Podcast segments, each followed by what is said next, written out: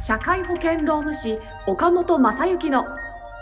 こいつはもうダメだと思う前に聞いてほしい。人に悩める社長のためのポッドキャスト。略してダメポ。この番組は企業経営の中で必ず訪れる労務の悩みについて社会保険労務士の岡本正幸先生が具体例なども交えながらコミュニケーションと労務の視点で解決策への考え方をお伝えしていく番組です中小企業の労務管理と SDGs を推進する三茶社会保険労務士事務所の提供でお送りいたしますはい、今週も始まりました。社会保険労務省岡本正幸のもうダメだと思う前に聞いてほしい人に悩める社長のためのポッドキャスト略してダメポ第45回です。ナビゲーターのトーマス J. トーマスです。岡本先生、よろしくお願いいたします。よろしくお願いします。はい、今年からですね、あ今回からですね、新年ですね。2024年。本当ですね。明けま新しいしたね年来ましたね。おめでとうございますおめでとうございます。はいやー、ここまでやっているとは。い。どういうことですか？いやいやいやもっとどんどんやっていきましょう。はい、そうですね。そうですね。なんか、年が変わる。るといいっすね。ね、なんかやっぱり、なんかいくつになってもいいっすよね、お正月って。そうですね。はい。なんか楽しい。なんかたくすなんか実家とかに帰るとすごいいろんな美味しいものが出てくるんで、ちょっとトーマスこの時期太る時期なんですけど、岡本先生はあんま太らなそうですね。そうですね。意欲を新たに走る。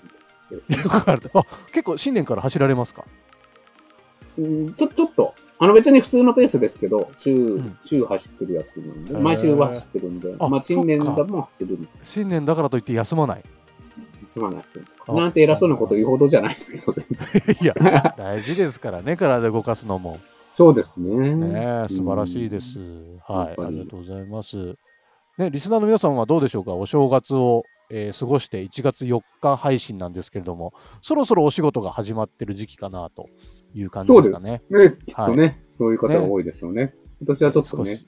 暦のあれがね、まああんまり面白くない暦なんでしょうね、この3日で。暗い暦ね確かに。まあでも、ね。ちょっと行ったらすぐ、ん ?3 連休になってるんでしたっけ ?3 連休？もうすぐえーと、そうですね、6、7、8はお休みですからね。3ね。連休もぜひ楽しんでいただきたいですけど、まあ、会社によっては、あの業種によっては全然お正月休みなんて関係ないよって方もいらっしゃるかもしれないですが、ね、あんまりそういう方は無理しないように、年末年始、えーたくさんお仕事していただいた方は、ちょっと休む時間も設けながら、そうですね。1月、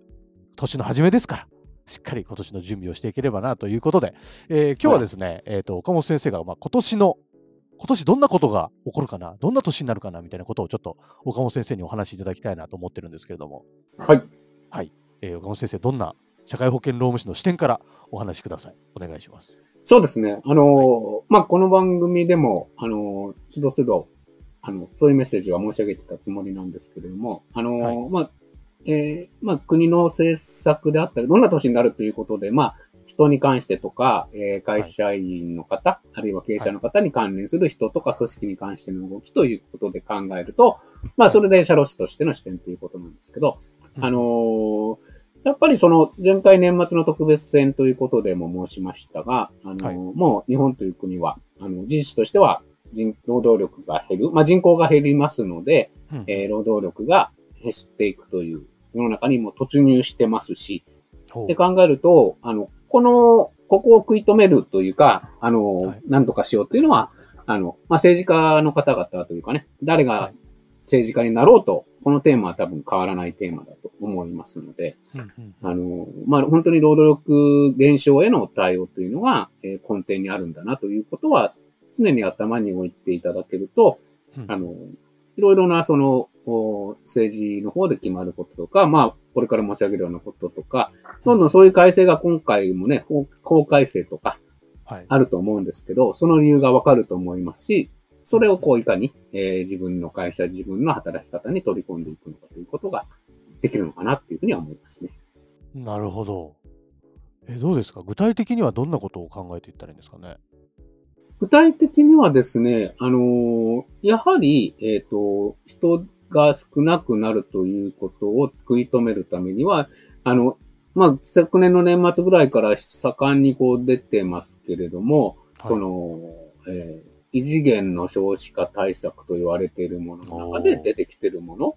まあ、あれはいわゆるその、まあ、出生率を増やすというか、うん、あの、日本で、えお子さん、子供さんを産んでいただける方々を増やしましょうという、そういうことになってますので、うん、えー、ですので、まあ、会社関連で言うならば、その、育児をしながら仕事も続けられるような、えー、環境を作ってくださいね。だし、作っていくようにはサポートしますよ、ということになると思うんですね。なるほど。なんで、あのー、助成金とかで言っても、あのーはい、そういう、その、いわゆる、あの、働きながら育児をする、あの、はい、えー、育児をしながら働く。まあ、それを両立させましょうということで、その、助成金で言うと、両立支援と助成金っていう名前がついてるものがあるんですけれども、それは、えっ、ー、と、継続的に、その今後も、えー、おそらくなくなることはないでしょうし、いろんな形で、こう、こう増えていく。増えるかどうかはわからないですけど、でも、あの、国の財布でやるものと各都道府県の財布、まあ私で言えば東京都なんで、東京都の財布でやるものもあるんですけど、はい、えー、それらいろんなものはそういう流れに乗って、助成金ということで考えると、まあ特に経営者の方々とかは、そこをウォッチしていただいてると、うん、いいのかなと思います。なるほど。せっかくまあそういう助成金があるなら活用して良い会社になってた方がいいですもんね。そうですね。それはあると思いますし。であとは、あの、この中でもいろんなご相談がありますけれども、あの、やはりそういうことに取り組んでいくという姿勢を示すとか、うん、えー、実際に、まあ、助成金を活用してでもいいんですけれども、取り組まれるということが、あの、自社にいい人に来ていただくためには、やはりポイントになってくるというのは間違いないと思いますので。なるほど。ちゃんとやっぱ事前に宣言をした上でこういう活動してますよみたいな社外にもアピールしていった方が、そうですね。いい人材が集まってくるんですね。はい、良い人材が集まると思います。逆にアピールしないと良い人材はもう来ないと思う、ね、なるほど、なるほど。へやった方がいいですね、そしたらね。そうですね。やった方がいいですし、まあ、あるいは、その、自社で働いていらっしゃる方々も、まあ、だから、そういう意味で言うと、あのー、特にその、なんていうんですかね、その、20代、30代とか、まあ、あるいは40代前半ぐらいまでの、えー、社員さんの比率が多い方っていうのは、まあ、育児ということ、男性であろうと女性であろうと、あの、取り組みたいと思っていらっしゃる方が多いですし、あるいは取り組んでいらっしゃる方も多いと思うので、そういう方をサポートするというのは、新しい人材を取るということでもそうですし、社員の、はい、あの、働いていらっしゃる方々の満足度を上げるという意味でも、非常にポイントになっていくかなと思いますので。へえ。なるほど。こういうことってど何をやったらいいかとか、そういうアイディアとかもあれですかね、社会保険労務士の方に相談したら、いろいろ出してくれたりするんですかね？はい。出します、出します。はい。どういうことしたらいいんですかというのは、もちろん。へえ。じゃあ、まあ、顧問でついてらっしゃる社労士の方だったり、はい。まあ、それじゃなければ岡本先生に直接聞いちゃってもいいし、みたいな。はい。ですね。ですかね？うん、あとは当然その、いろいろな地方自治体、あの、国、まあ国はちょっとあれかもしれませんけれども、あの、私今東京都なんでね、区レベルでの区役所とか商工会議所とか、そういうところでも今申し上げたような取り組みというのは、まあ相談員を置いている方も、ところもあったりとかすると思うので、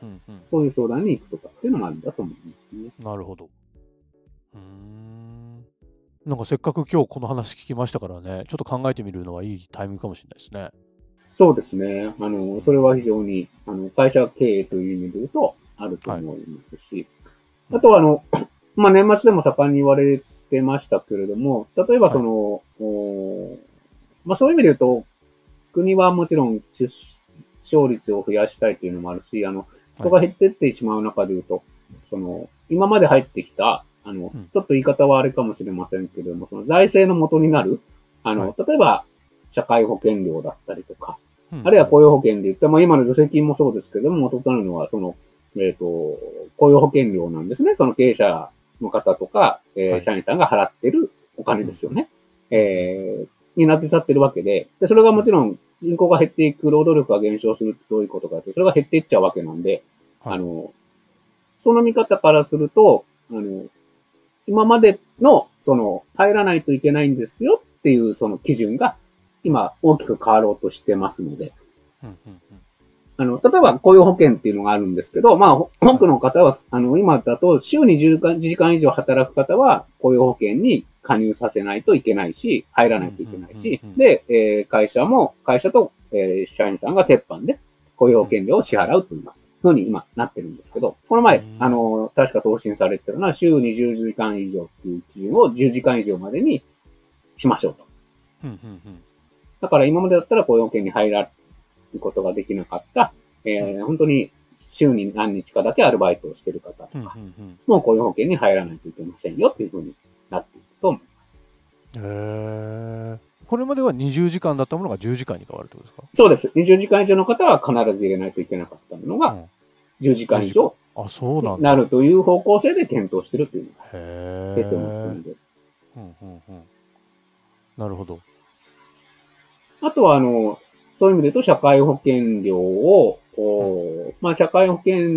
っていうことで言うと、あの、まあ、ちょっと専門的な話になってしまいますけれども、その、はい、えっ、と、なん、えー、基本的には、社員、正社員と言われる方の4分の3以上働いている方は、あの、社会保険に入らないといけないというのは基本的だったんですけれども、えっ、と、あとは年収の基準とかがいくつかあるんるんですけど、それが割とこう、多くの方々が社会保険に入れるような基準に、えー、なってきてて、で、それはその、だんだんその規模の大きい会社からその基準にしないといけませんよっていうふうになってきてたんですね。あの、で、その規模の大きい会社からっていう規模がだいぶその中小企業さんに近づいてきてるというか、時期多分、あの、50年以上の労働者を雇ってる方は、この基準で、社会保険に加入させる方を増やしてくださいみたいになりますので。なるほど。なんで、その辺のことはちょっと、まず専門的になりすぎた面ありますけれども、あのポイントになってくるのかなと思いますので。社長さんたちはちょっとやることが、これからそれに向けて動いていくことが大切になってきますけど、従業員の方たちにとってみたら、まあ嬉しい話ですよね。そうですね。嬉しいことですし、まあそういうことが充実する。まあそれが、あの、払うことによってできる権利、得られる権利っていうのも増えてくると思いますので、うんうん、今まで、あの、入れなかった方が入れたりとか、いうのはあると思いますので、なるほど。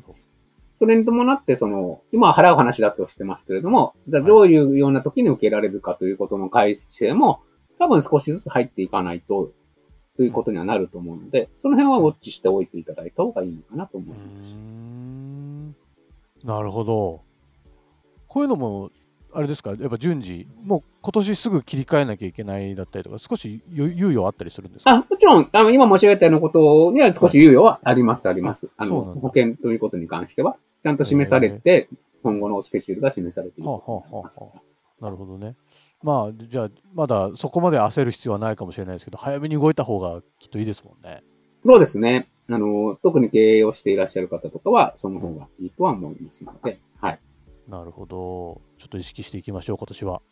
そうですね。ねうん。ちょっと年始からこういう話聞けるのはいいかもしれないですね。ああ、そうですね。ちょっとぜひ、うん、あのね、なかなかね、普通に普通にこうお仕事してるとちょっとこう後回しにしがちなテーマじゃないですか。はい、こう年始だとやっぱりこう売上目標これとかなんかそういう頭にはなりますけどちょっとそうだ社会保険社会保険のこと考えなきゃいけないとか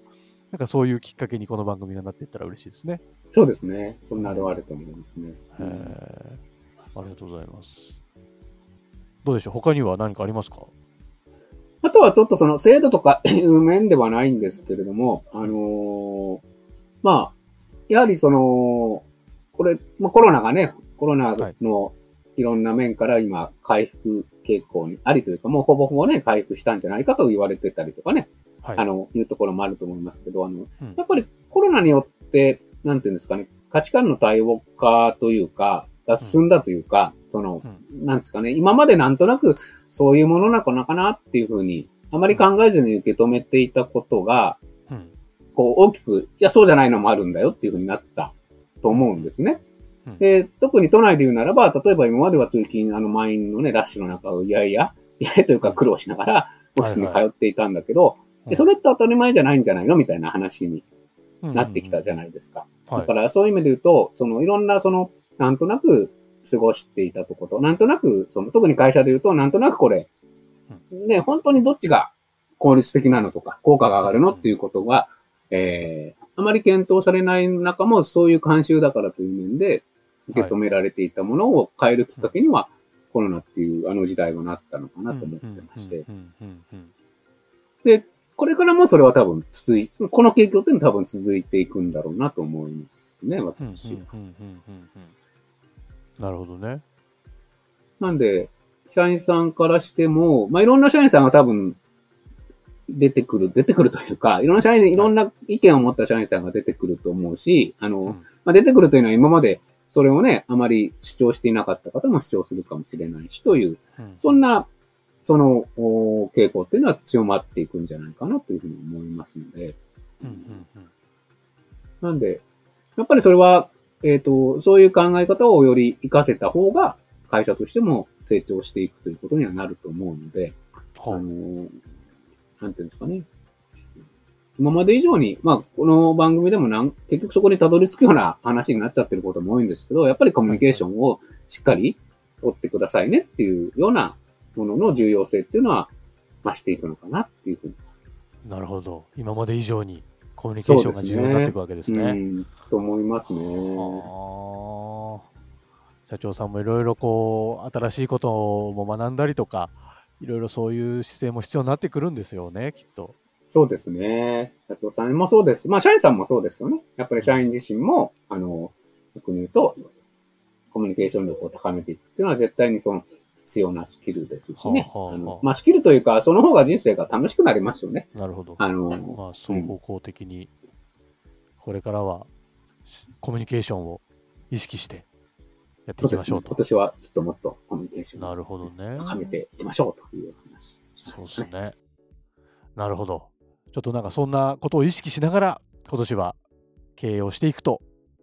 いいんじゃないかというのが、まあ岡本先生のご意見というか、なわけですね。はい。ありがとうございます。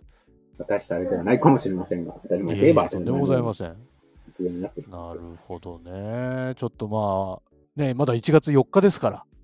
はい。まあ、皆さんの聞いてるタイミングによってはもう少し後かもしれませんが、まあ、1月のうちにちょっとこういうのをね、イイメージしながら、今年の1年の方向性というかを考えていただけるといいかなと思いますので、いいスタートになる配信になったかなと思います。はい先生、ありがとうございます。ありがとうございます。はい。えーというわけで、あの番組の概要欄にですね、岡本先生に通じる LINE 公式アカウントの登録用のリンクが用意されてますので、ぜひそちらから登録していただいて、友達になっていただいて、この番組に対して相談だったり、岡本先生にですね、聞きたいことなんかあったら、バシバシ送っちゃっていただいて大丈夫ですので、まずは友達登録をよろしくお願いします。そして、えーと、LINE 登録嫌だよという方はですね、岡本先生の、えー社会保険労務士事務所はですね、三茶社会保険労務士事務所と言います。SUNCHA 社会保険労務士と検索していただくと、えー出てきますので、ぜひホームページの方もご覧いただければ嬉しいなと思っております。はい。では番組の最後にですね、岡本先生、ロームの豆知識をお願いします。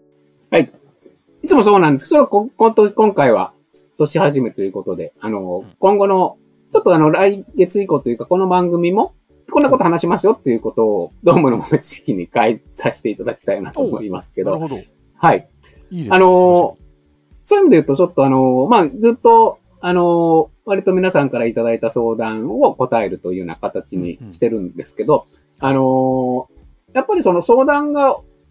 になるというのは何らかの困った事象が起きて、はい。えー悩んで来られると思うんですけど、あの、困った事象をね、起こさないためにも必要なことってあるんじゃないかなっていうふうに思ってまして。で、それは先ほどそのコミュニケーションっていうお話もしましたけど、やはりそのコミュニケーションの元になるのも、あの、会社としてやる、やるべきこととか、やらないといけないこととか、まあ、いわゆるそれが、あの、えー例えば、えー法律上こうなってますよということになったりとかするんですけど、えっ、と、うんうんうんそういうことっていうのは実はこんな意味があるんですよとか、いうようなことを、ちょっと私から、あ、これはやっぱり問題を発生させないためにも、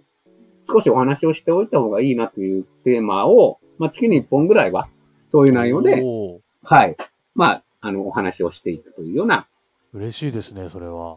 変えていってみたいなと思ってますので、はないる。ほど。ありがとうございます。ご相談にあの岡岡本先生に回回答いただく感じだと聞聞かれたことにこ答えてることになっちゃうので岡本先生から出てくる話をちょっとお伺いできるというのはちょっと嬉しいですね今後あ、そうですか。ありがとうございます。はい。楽しみにしております。